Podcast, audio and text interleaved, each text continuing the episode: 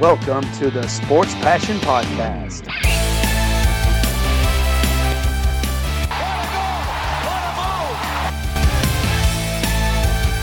Oh, blocked by James! LeBron James with the rejection. And here's your host, Lars Marendorf. Einen wunderschönen guten Abend und herzlich willkommen zum Sport Passion Podcast. Nachdem drei Folgen lang die Free Agency besprochen wurde, auch mit teilweise den Trades drumherum, habe ich mir so ein bisschen Sommerpause gegönnt und ja, ein bisschen Ruhe einkehren lassen, auch rund um den Podcast. Und jetzt geht es aber so langsam wieder los. Es wird ein bisschen Fahrt aufgenommen in Richtung Trainingcamps dann und dann eben auch in Richtung der regulären Saison. Und mit der heutigen Folge soll das dann losgehen. Und die heutige Folge, muss ich persönlich sagen, ist vielleicht sogar die abwechslungsreichste Folge, was die Themen betrifft. Es wird heute auch, das nehme ich mal ganz vorweg, am Ende um einen Vertrag gehen und um ein Vertragsangebot, aber das ist was ganz Spezielles und das ist für mich so ein kleines Schmankerl zum Schluss. Ansonsten geht es aber heute um Themen rund um die NHL, die ansonsten nicht immer hier ja, thematisiert werden. Da geht es zum einen um Werbung. Damit fangen wir an. Die NHL möchte Werbung auf die Trikots machen. Dann geht es um einen Verein, der ab nächstem Jahr dann keine Halle mehr hat, wo die Halle gesagt hat, der Betreiber dort, dass sie den Vertrag kündigen wollen. Und es geht um eine Legende aus New York, um Henrik Landquist dem ich nochmal so ein bisschen Tribut zollen möchte. Der hat ja seinen Rücktritt erklärt und dann eben, wie gesagt, am Ende noch ein kleines Gimmick ähm, über ein Vertragsangebot. Damit ist so ein bisschen der Rahmen gesteckt für die heutige Sendung und es geht los mit dem ersten Thema. Und das erste Thema, das hatte ich bereits erwähnt, das erste Thema soll sein Werbung und genauer gesagt Trikotwerbung. Denn die NHL hat bekannt gegeben, dass sie Trikotwerbung zulassen möchte bei den NHL-Teams. Und was bedeutet das jetzt ganz genau? Ab der Spielzeit 2022-23, also ab nächstem Jahr, ab nächstem Herbst, dürfen NHL-Teams Sponsoren auf ihren Trikots haben, genauer gesagt auf zwei ihrer Trikots. Das heißt also, wenn es Sondertrikots gibt, wie auch immer die geartet sind, dann darf dort keine Werbung drauf sein.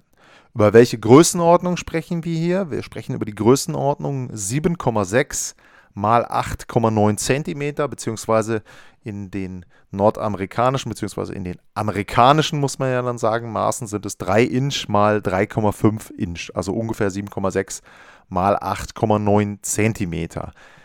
Dazu ein Vergleich, die NBA, National Basketball Association, hat schon seit einigen Jahren Werbung.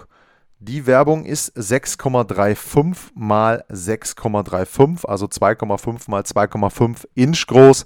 Wer NBA-Spiele verfolgt, die ist, ich meine sogar in allen Fällen, eben sozusagen auf dem, ja, Ärmel ist es ja nicht, sondern auf dem Schulterstück, wo im Prinzip sich dann das Trikot über die Schulter erstreckt, meistens auf einer der Seiten, dann ist so ein kleines Logo drauf bemerkt man eigentlich nicht so wirklich. In vielen Fällen ist das auch eher in den Farben des Vereins gehalten, also eher dezent gehalten. Aber die NBA ist eben eine Liga außerhalb der Fußball-Soccer-Blase, die in Nordamerika dann erstmals Werbung eingeführt hat.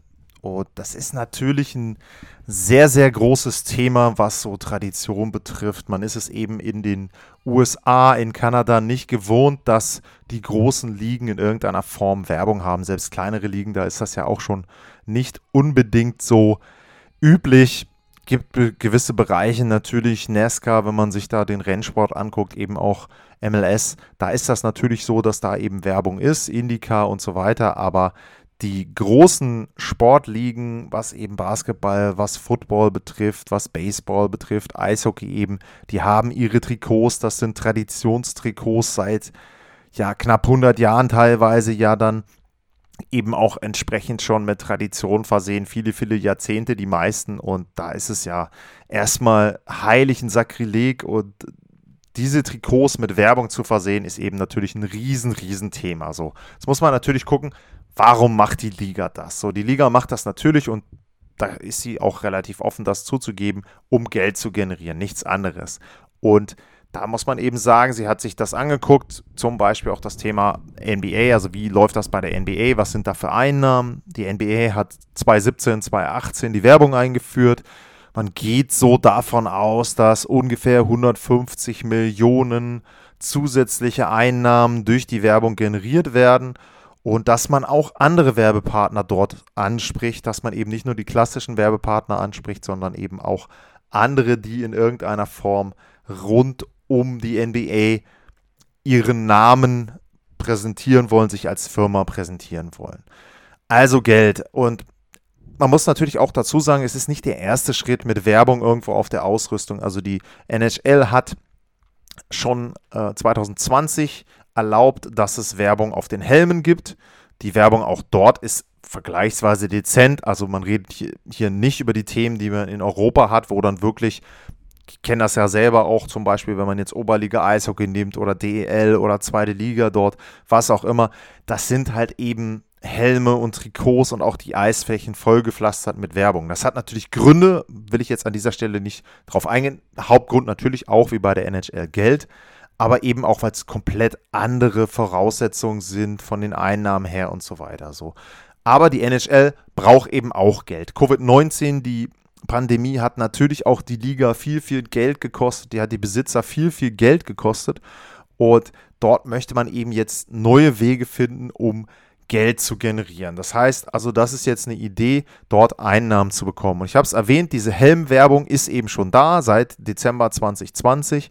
Und in den allermeisten Fällen ist das auch der Namensgeber der Arena, der dort auf diesen Helmen Werbung macht. Es gibt ein paar Ausnahmen, es gibt auch ein paar Teams, wo dort tatsächlich unterschiedliche Sponsoren drauf sind. Also auch da zwei Helme sozusagen, zwei Helmarten. Farben sind es ja dann meistens nur, in denen sich das unterscheidet. Und dann gibt es auf dem einen Helm der eine Sponsor, auf dem anderen Helm der andere. In den allermeisten Fällen ist es aber eine Firma. Oft dann auch nochmal, man kann ja auch ein anderes Logo nehmen, man kann einmal ein Slogan nehmen, einmal ein Logo, wie auch immer die Firmen das machen. Ich muss aber sagen, so wirklich auffallen tut das jetzt nicht. Es ist auch da so, dass man sich eben auch wie in der NBA eher daran orientiert hat, wie ist das Design der Trikots, Schrägstrich das Design des Helmes. Also wenn es jetzt ein dunkelblauer Helm ist, dann ist die Farbe nicht komplett unpassend. Oder ich sage jetzt mal ein Beispiel, die Dallas Stars, die in den meisten Fällen eher so grünlich unterwegs sind, die haben dann nicht plötzlich oben eine rote Werbung drauf oder eine knallgelbe Werbung drauf, sondern das passt dann ungefähr in dieses Farbschema, in die Corporate Identity, wenn man so will, Franchise Identity, wenn man das jetzt auf die Vereine runterbrechen will, dort hinein. Über welche Summen reden wir? Die Schätzungen sind, dass die NHL so pro Team mit 6 bis 10 Millionen rechnet. Das ja, wären natürlich dann wirklich gute Einnahmen. Wenn man jetzt die, die 10 Millionen nehmen würde, sind es ungefähr 300 Millionen. Wenn man jetzt das untere Ende nimmt, reden wir um knapp, sagen wir mal, 180 Millionen. Ich würde es jetzt ein bisschen weiter fassen und sagen, okay, es werden nicht immer 6 Millionen sein, aber ich sage mal, wir reden so zwischen 200 bis 350 Millionen, würde ich jetzt erstmal so grob schätzen, an Werbung, an Werbeeinnahmen, die dort hineinkommen. So gibt es auch da natürlich schon erste Stimmen, wo gesagt wird, ja, was ist denn aber, wenn ein Spieler sagt, Mensch, die Werbung, äh, das passt mir nicht mit dem Sponsor und so weiter. Die NHL wird natürlich extrem darauf achten, dass die Sponsoren dort auch zur Liga passen und dass das keine Sponsoren sind, die jetzt, sage ich mal, etwas kontroversere ja, Kampagnen haben, etwas kontroversere Themen auch irgendwo mal ansprechen. Also das wird schon etwas sein, was eher sehr weich gebügelt ist. Sponsoren, die eben passen zum Zielpublikum. Und ich glaube auch nicht, dass es da einen Fall geben wird, dass jetzt ein Spieler sagt, hey, ich möchte jetzt mit dem Sponsor nicht verbunden werden und möchte jetzt mit einem Trikot, wo der Sponsor drauf ist, nicht auflaufen.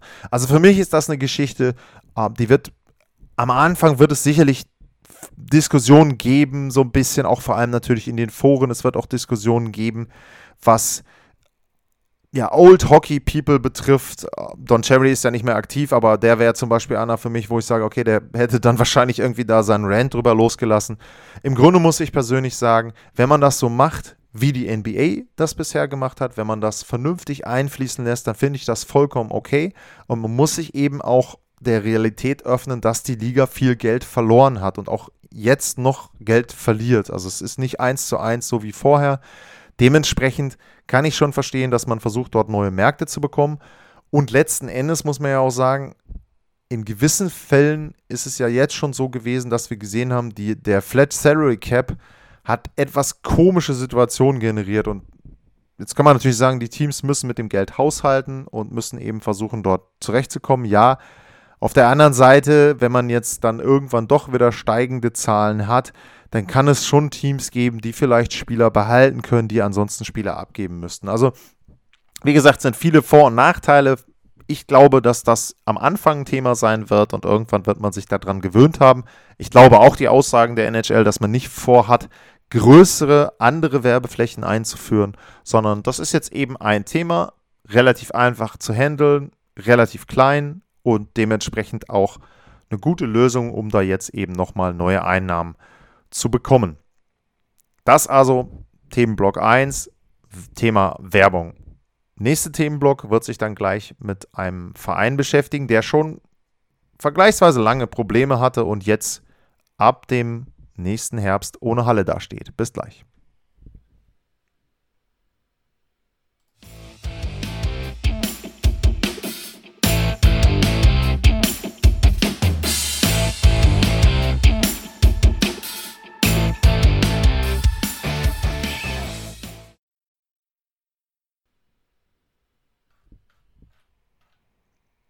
Teil 2 des Sport Passion Podcasts und es geht in diesem Teil um die Arizona Coyotes.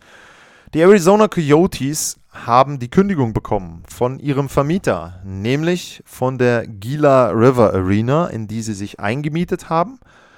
Und ab dem nächsten Juni, 30. Juni um genau zu sein, endet der Mietvertrag. Das heißt, für die Saison 2022, 2023 müssen sich die Arizona Coyotes eine neue Halle suchen.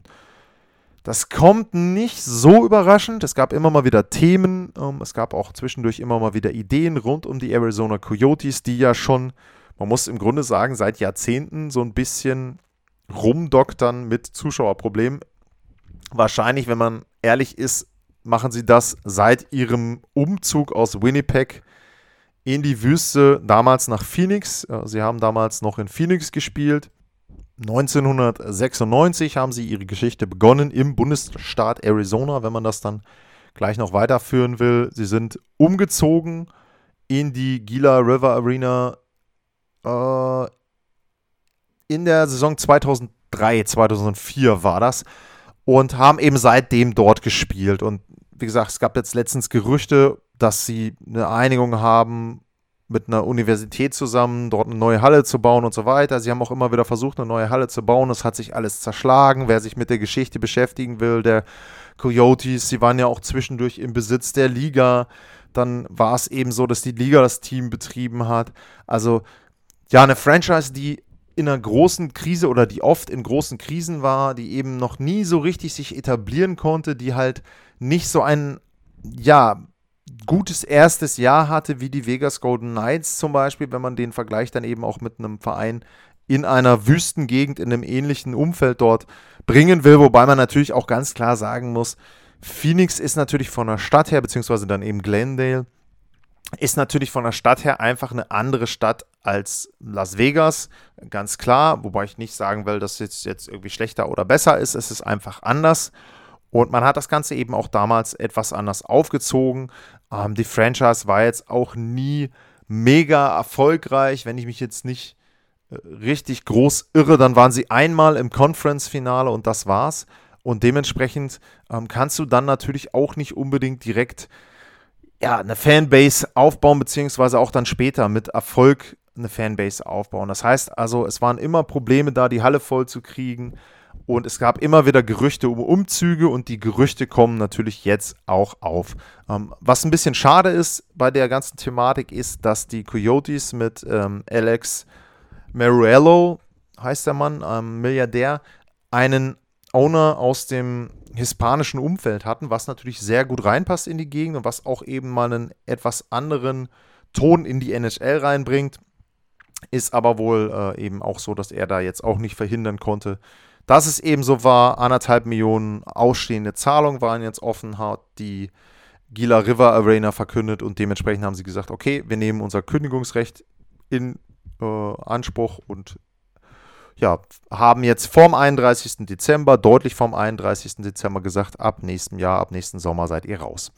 Was heißt das jetzt? So, man könnte jetzt sagen, okay, ähm, die Arizona Coyotes finden eine neue Halle in der Nähe, können zum Beispiel wieder nach Phoenix umziehen. Dort ist eine neue Halle, da spielen die Phoenix Suns drin, da spielt das WNBA-Team drin. Da gäbe es eine Möglichkeit, dass man da sagt, okay, äh, man kann in dem Umfeld dort in Phoenix wieder Fuß fassen und möchte dort eben mit rein. Das wird natürlich nicht so einfach, denn wie gesagt, wenn da schon andere Teams drin sind in dieser Arena, ist es sehr, sehr schwierig, dort auch Termine zu finden.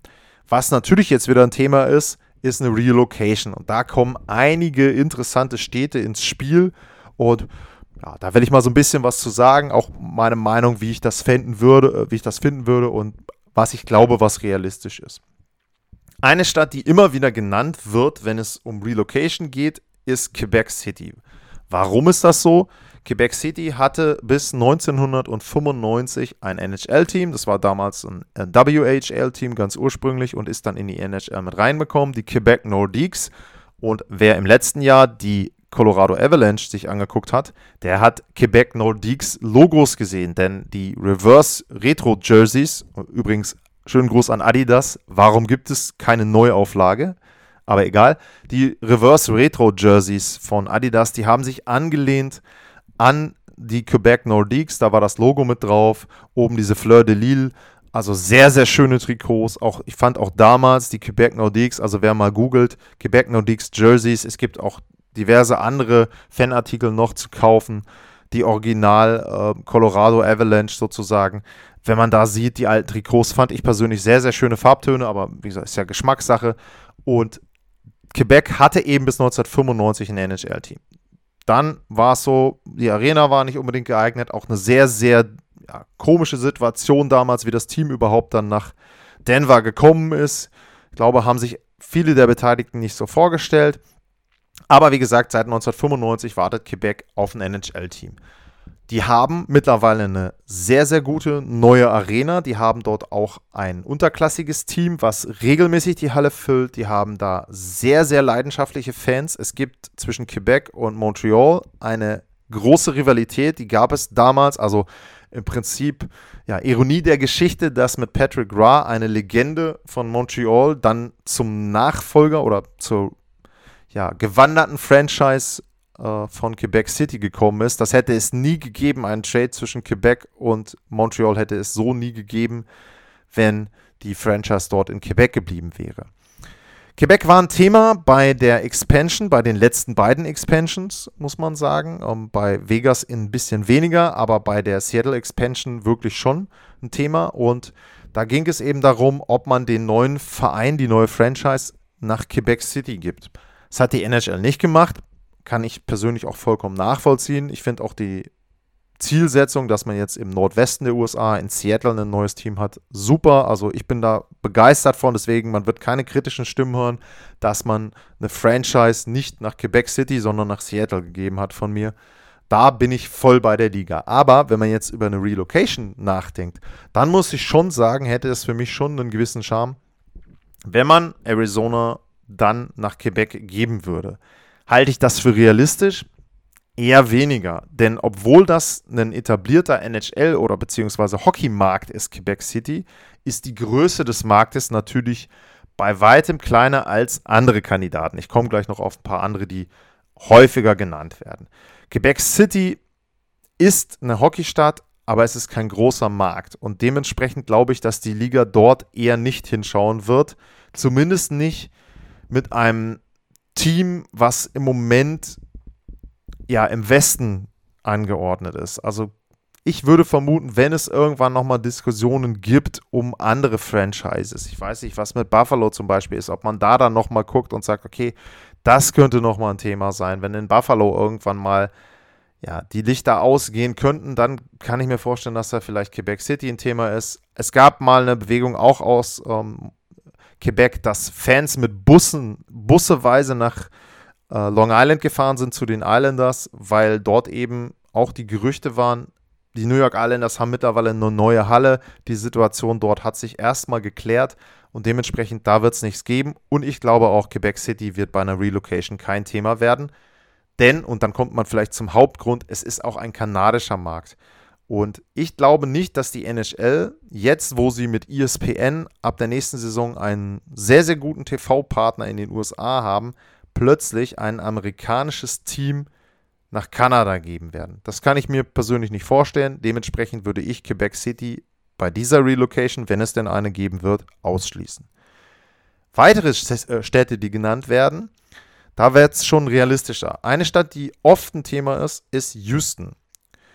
In Houston gibt es Tillman Fertitta, das ist der Besitzer der Houston Rockets und das ist jemand, der schon des Öfteren gesagt hat, wenn es denn mal die Möglichkeit gibt, ein NHL-Team zu bekommen, dann würde ich das gerne nach Houston bringen. Ich würde dort gerne ähm, ja, mein Wissen, mein Know-how einbringen. Ich glaube, die Stadt ist eine Stadt, die ein NHL-Team unterstützen könnte und tatsächlich hat das Toyota Center wo auch die äh, Houston Rockets spielen, schon ein Eishockey-Team unterstützt. Das waren die Houston Arrows in der AHL von 2003 bis 2013. Und das zeigt schon so ein bisschen jedenfalls, dass dort nicht ein kompletter neuer Markt ist. Houston ist natürlich auch ein wesentlich größeres Einzugsgebiet mit wesentlich mehr möglichen Zuschauern, potenziellen Fans als eben Quebec City. Und dementsprechend für mich im Moment würde ich sagen, der wahrscheinlichste Kandidat, wenn es um eine Relocation geht. Andere Städte, die genannt werden, ich gehe sie mal so ein bisschen durch. Atlanta wird auch teilweise genannt. Ganz ehrlich, es hat nicht funktioniert mit den Thrashers. Das Einzige, was bei den Thrashers funktioniert hat, ist der geniale Twitter-Account, den es dazu noch gibt. Aber ansonsten ähm, würde ich persönlich als NHL das lassen. Orlando wird genannt, kann ich mir nicht vorstellen. Es gibt Fort Lauderdale slash Florida, die Panthers. Und es gibt Tampa Bay. Ich glaube nicht, dass man drei Teams in Florida haben will. Ich kann mir auch nicht vorstellen, dass das so richtig gut funktioniert. Und da muss ich eher sagen, wenn, dann wird vielleicht die aus Fort Lauderdale nach Orlando wandern, die Franchise, aber nicht, dass da irgendwo von einer ganz anderen Ecke aus den USA ein Team hinkommt. Charlotte wurde mal genannt, kann ich mir auch nicht vorstellen. Ähm, da ist Raleigh sehr, sehr nah dran. Äh, die die Carolina Hurricanes heißen nicht umsonst Carolina. Also ich glaube nicht, dass man da die Idee hat, dass man in Charlotte irgendwie dann auch noch einen, unbedingt ein neues Team bräuchte. Portland ist auch eine interessante Stadt. Also das wäre auch eine interessante Location. Aber auch da muss ich dann sagen, da spricht dann eben Seattle wieder dagegen. Man hat jetzt erstmal im Nordwesten der USA ein Team. Man hat da auch den Versuch jetzt schon mit Vancouver eine Rivalität aufzubauen. Mal gucken, wie gut das funktionieren wird, auch über die Landesgrenzen hinweg. Ich glaube aber, Portland wird nicht so das Thema sein für eine Relocation. Indianapolis kann ich nicht viel zu sagen, kann ich mir aber im Grunde auch im Moment nicht unbedingt vorstellen. In der Ecke gibt es schon sehr, sehr viele Teams. Ähm, da ist es dann auch so, dass man vielleicht sagen muss, dass ein Team wie Columbus, was ja auch in der Nähe, sage ich jetzt mal grob, lokalisiert ist, äh, dann eher sowas wäre, wo ich sage, das wäre vielleicht etwas, äh, da könnte man über eine Relocation nachdenken, falls da was an Problemen auftaucht. Ich glaube es nicht, also nicht, dass jemand jetzt denkt, hey, Columbus Relocation, nein. Aber ich glaube nicht, dass man ein Team aus Arizona nach Indianapolis geben wird. Für mich die beiden wahrscheinlichsten Möglichkeiten, wenn man jetzt die Arizona Coyotes betrachtet, eine Relocation nach Houston oder aber sie finden in der Nähe dort wieder eine Halle. Da ist die wahrscheinlichste Möglichkeit eben dann eine Halle in Phoenix. Das der zweite Block, das zweite Thema und auch da muss ich eben sagen, ein etwas anderes Thema als sonst. Und im dritten Block kommen wir dann ja, zu einem Tribute an Henrik Landquist.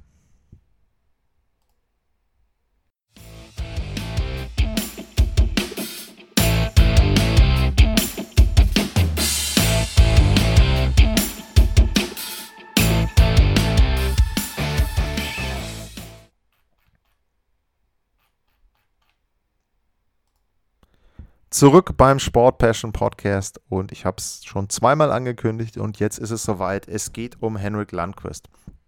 Henrik Landquist hat seinen Rücktritt aus der NHL erklärt. Er hat ihn erklärt, weil er weiterhin Probleme am Herzen hat, weil er eine Entzündung hat am Herzen und weil er sich wahrscheinlich einer OP unterziehen muss, nochmal einer OP unterziehen muss und dementsprechend hat er gesagt, das ist es nicht wert. Äh, ich weiß nicht, wann und wie sich meine Gesundheit nochmal entwickelt. Ich habe eine super Karriere gehabt in der NHL, aber irgendwann muss man eben auf die Zeichen hören vom Körper. Er hat Kinder, er möchte mit den Kindern was erleben, er möchte seine Kinder aufwachsen sehen und ich kann die Entscheidung vollkommen nachvollziehen. Ich war sogar überrascht, dass er nicht schon dann im letzten Jahr das Ganze gesagt hat, nachdem er ja theoretisch für die Washington Capitals auflaufen wollte, das ja nie konnte, weil er eben da diese Herzprobleme dort ja, diagnostiziert bekommen hat. Die hat er ja vielleicht schon vorher gehabt, aber da hat man das dann eben festgestellt und er hat sich dann eben operiert, la operieren lassen, hat dann ein Comeback versucht. Man hat auch immer wieder Aufnahmen gesehen, wie er trainiert hat und so weiter. Aber jetzt war es eben so, es ist dann nochmal was hochgekommen und dann hat er gesagt, okay, jetzt ist für mich vorbei, ich werde meine Karriere beenden. Erstmal ein paar nackte Zahlen und ein paar ja, Fakten rund um Henrik Landquist. Henrik Landquist war im 2000er Draft der 205. Pick. 21 andere Torhüter wurden vor ihm in diesem Draft genommen. Das ist sehr, sehr erstaunlich, wenn man sich danach die Zahlen anguckt, die er so aufgelegt hat in der NHL. Aber wie so häufig, man kann auch bei Torhütern nicht unbedingt feststellen, ob sie gut oder sehr gut sind und wie sie sich entwickeln. Und speziell bei europäischen Torhütern tun sich dann die Scouts doch etwas schwerer. Heutzutage vielleicht nicht mehr, aber ich sag mal, Anfang der 2000er war das dann eben der Fall. Also 205. Pick. Henrik Landquist hat als 205. Pick 887 NHL-Spiele gemacht. Er hat von den 887 459 gewonnen, 310 verloren und 96 ja, waren dann eben in einem Shutout, beziehungsweise ich weiß gar nicht, ob in der Karrierezeit da unentschieden gültig waren, ich glaube nicht. Also ein Rekord 459, 310, 96. Deutlich positiv. Er hatte eine Fangquote über die Karriere von 91,8%, Gegentorschnitt 2,43. 64 Mal ist er komplett ohne Gegentor geblieben. Wenn man jetzt mal guckt, wo man ihn so ein bisschen einordnen muss, was diese ganzen Zahlen betrifft, dann ist er Sechster, was die Siege betrifft in der NHL-Geschichte. Er ist Siebter, was die Saves betrifft. Knapp 23.500. Also, ja, da kommt was zusammen über die Jahre, wenn man so lange NHL spielt. Er hat die acht meisten Spiele gemacht, was die Torhüterposition betrifft und die neun meisten Starts.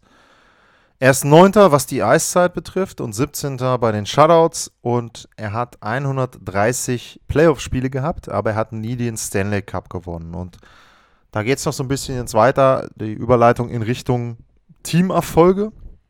Er war einmal im Stanley Cup-Finale 2014, hat das verloren gegen die Los Angeles Kings mit seinen New York Rangers.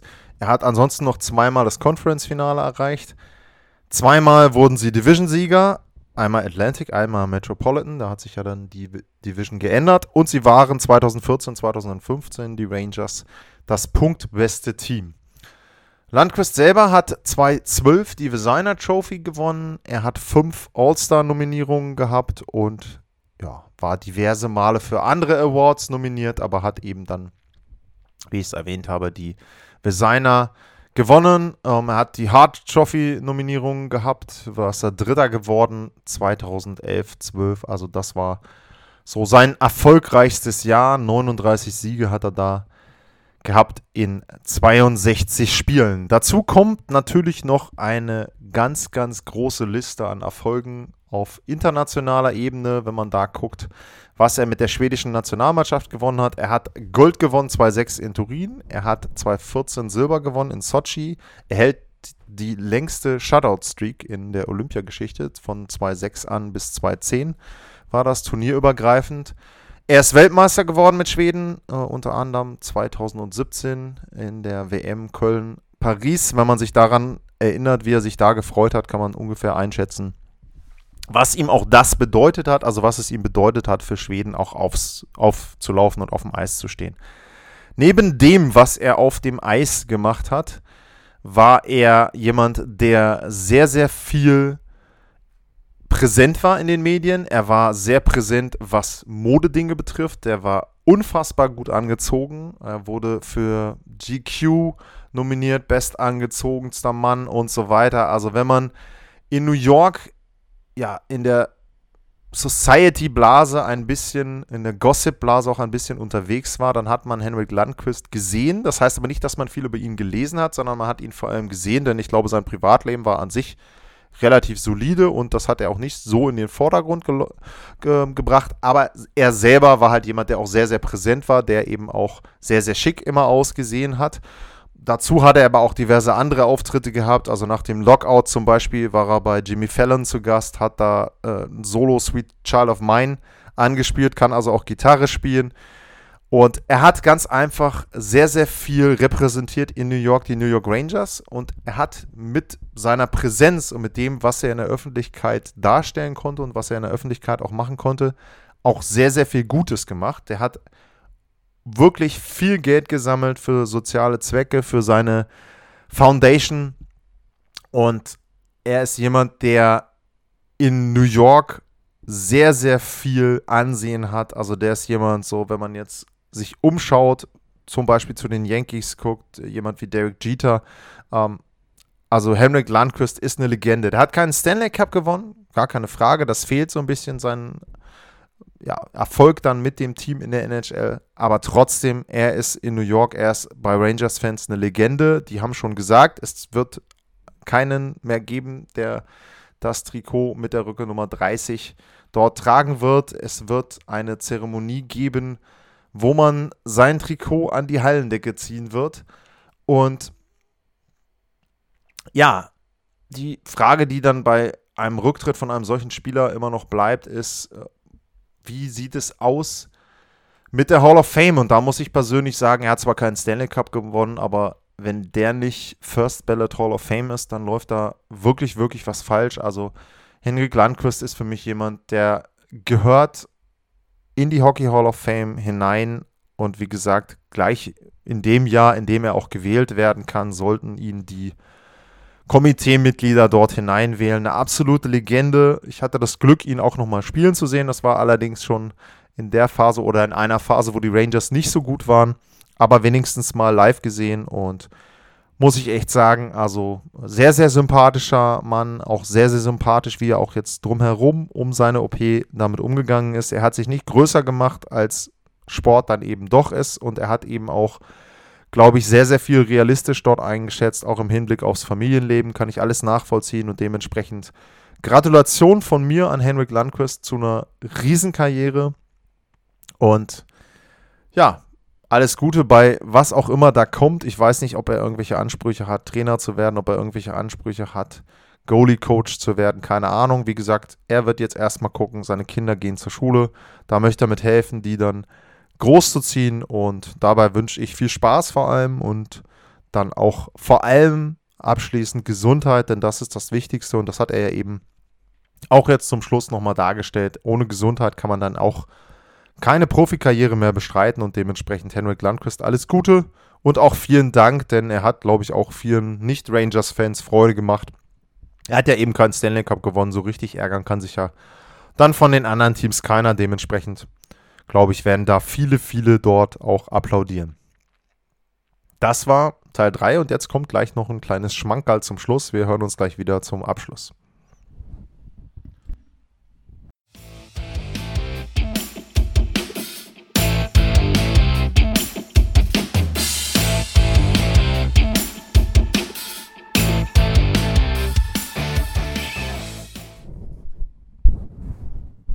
Zurück beim Sport Passion Podcast und jetzt geht es noch um ein Vertragsangebot, genauer um ein Offersheet, denn die Carolina Hurricanes haben ein Offersheet gemacht und das Offersheet wurde auch vom Spieler, der dieses Angebot bekommen hat, unterschrieben. Bevor ich aber darauf eingehe, gehen wir mal ein paar Jahre zurück. Wir gehen nämlich zurück ins Jahr 2019. Und im Jahr 2019 haben die Montreal Canadiens ein Offersheet gemacht. Die haben nämlich Sebastian Aho, dem Center der Carolina Hurricanes, ein Fünfjahresangebot damals gemacht. Da ging es um 8,5 Millionen ungefähr jährlich. Und das Besondere an diesem Angebot war, dass man den Vertrag etwas ungewöhnlich gestaltet hat. Die Montreal Canadiens haben den Vertrag so gestaltet, dass ungefähr 21 Millionen an Boni bzw. an Boni plus Gehalt im ersten Jahr zu zahlen waren von den Carolina Hurricanes. Und warum haben sie das gemacht? Weil sie vermutet haben, dass der Besitzer der Carolina Hurricanes, Tom Dundon, nicht in der Lage ist, diese 21 Millionen aufzubringen. Und man hat eben dann gesagt, okay, wir würden gerne dort eben das ausnutzen, dass die Hurricanes zwar das Gehalt im Durchschnitt zahlen können, dass sie aber wohl nicht in der Lage sind, an einem Stück oder in einem Stück dann in einem Jahr diese 21 Millionen zu zahlen. Folge des Ganzen war, dass die Carolina Hurricanes diesen Vertrag gematcht haben, was man darf als Team. Wenn ein Offersheet auf einen Restricted Free Agent geht, dann hat das Team, dem dieser Restricted Free Agent quasi noch gehört aufgrund der Rechte, eine Woche Zeit, da gleichzuziehen. Es war schon damals so, dass die Hurricanes da so ein bisschen mitgespielt haben, denn sie haben Folgendes gemacht. Sie haben nicht direkt gesagt, okay, ja, eigentlich, also fünf Jahre mal 8,45 sind es ja dann ungefähr gewesen für Sebastian Au, das ist okay, sondern sie haben gesagt, ja, wir gucken uns dann mal jetzt sechs Tage lang an und dann überlegen wir uns, ob wir gleichziehen, so ungefähr. Sie haben natürlich direkt am Anfang gewusst, was sie machen wollen, aber sie haben die Montreal Canadiens zappeln lassen. Die hatten dann weniger Geld, um neue Spieler zu verpflichten. Und dementsprechend ist die ganze Geschichte so ein bisschen nach hinten losgegangen.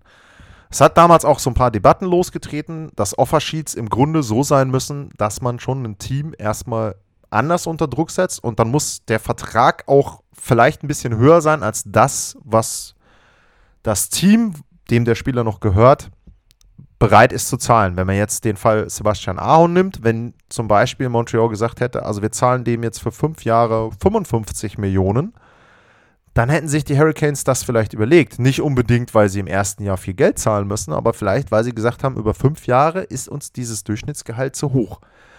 Gut, das ist nicht passiert. Jetzt ist ein bisschen Zeit vergangen und jetzt ist es so, dass die Montreal Canadiens selber einen Restricted Free Agent haben, nämlich Jasperi Kotkaniemi. Und jetzt sind die Carolina Hurricanes hingegangen und haben gesagt, okay, wir bieten 6,1 Millionen für ein Jahr Vertrag für Kotkaniemi. Und ja, das ist jetzt für mich ein Riesenmove. Ähm, einfach, weil ich es toll finde, dass endlich mal jemand diesen Offersheet vernünftig nutzt und für mich auch so nutzt, wie es im Grunde wahrscheinlich gedacht ist. Dieses Angebot für Kotkaniemi ist eigentlich zu hoch, wenn man es genau nimmt. Er ist natürlich ein talentierter Spieler, gar keine Frage. Er ist auch ein Spieler, der Potenzial hat, aber er ist nicht unbedingt 6,1 Millionen wert. Wenn man sich jetzt mal seine Zahlen anguckt, 62 Punkte bisher in 171 Spielen, 12 Punkte in 29 Playoff-Spielen. Er hat letztes Jahr 20 Punkte gemacht in 56 regulären Spielen. 6,1 Millionen ist für ihn zu hoch. So. Ähm, das ist eben jetzt ein Offersheet, wo die Hurricanes gesagt haben: hey, jetzt können wir uns ein bisschen revanchieren. Jetzt können wir sagen: pass mal auf, Montreal, ihr habt ja nicht so viel Geld zur Verfügung im Moment.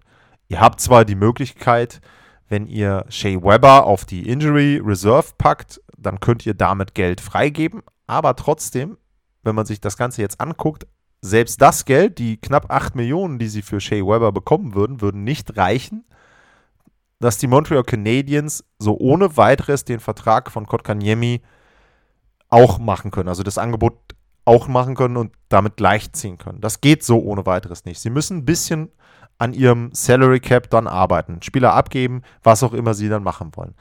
Und deswegen finde ich das persönlich echt genial, denn das ist jetzt so ein richtiges bisschen, ja, da kommt Beef rein, wie man in Nordamerika so schön sagt. Oder es kommt einfach mal ein bisschen, ja, ein bisschen Stimmung rein. Da ist mal ein bisschen Atmosphäre zwischen den Teams. Nicht nur immer dieses, naja, wir machen jetzt keinen Offersheet, weil, ja, wir respektieren jetzt den anderen GM. Nee, Montreal hat damals gesagt, wir glauben einem Milliardär, dem ein Eishockey-Team gehört, nicht, dass der 21 Millionen zahlen kann in einem Jahr da hat Tom Dunn gesagt, hey, das kann ich und ich habe ein gutes Gedächtnis, das merke ich mir. Und jetzt gehen die Carolina Hurricanes hin und sagen so, passt mal auf, wir zahlen jetzt einem Spieler von euch mehr, als der wahrscheinlich wert ist.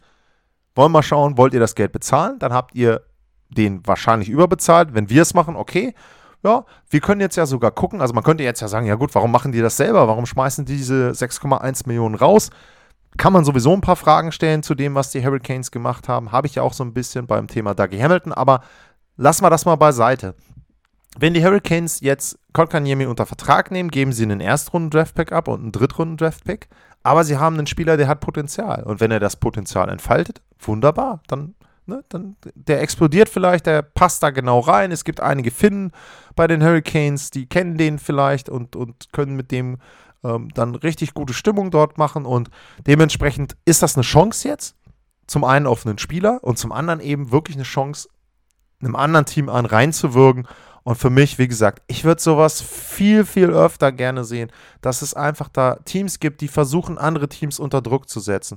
Mit Salary Cap, ich habe es halt anfangs der Sendung erwähnt beim Thema Werbung, um dann jetzt mal den Bogen zu spannen. Natürlich ist es so, dass das ein Problem ist für viele Teams, dass es diesen Flat Salary Cap im Moment gibt, dass es auch sowieso einen Hard Salary Cap gibt.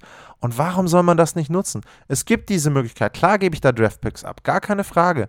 Aber auf der anderen Seite kann ich ein Team einfach auch binden. Also die Canadiens haben dann ja danach gar kein Geld mehr. Die haben vielleicht gehofft, die können drei Millionen für den ausgeben, hätten dann noch ein bisschen Geld zur Verfügung, könnten dann vielleicht noch was anderes machen oder mal einen Trade während der Saison.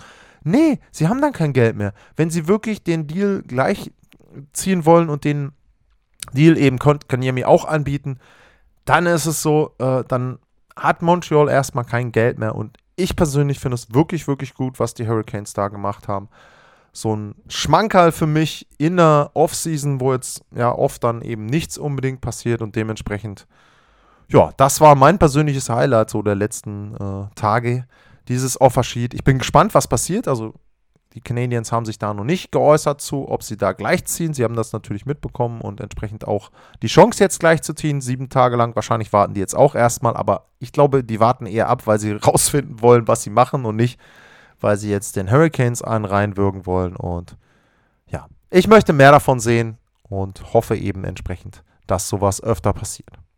Das war's für heute. Wie gesagt, für mich eine bunte Sendung und eine Sendung, wo ich viele, viele Themen hatte. Und ja, wie immer gilt, ich hätte gern Feedback von euch. Freue mich, wenn es Feedback gibt. Es gab auch Feedback schon zu meinen Ideen für die Saisonvorschauen. Da werde ich dann in den nächsten Folgen drauf eingehen, wie das Ganze dann höchstwahrscheinlich ablaufen wird. Aber auch über die heutige Sendung würde ich mich freuen, wenn es da Feedback gibt. Und natürlich wie immer, wenn ihr zum Beispiel bei Apple den Podcast abonniert habt, bitte bewerten bei iTunes. Das hilft wirklich. Und ansonsten bedanke ich mich fürs Zuhören, wünsche euch eine schöne Woche, bleibt gesund und dann bis zum nächsten Mal. Tschüss.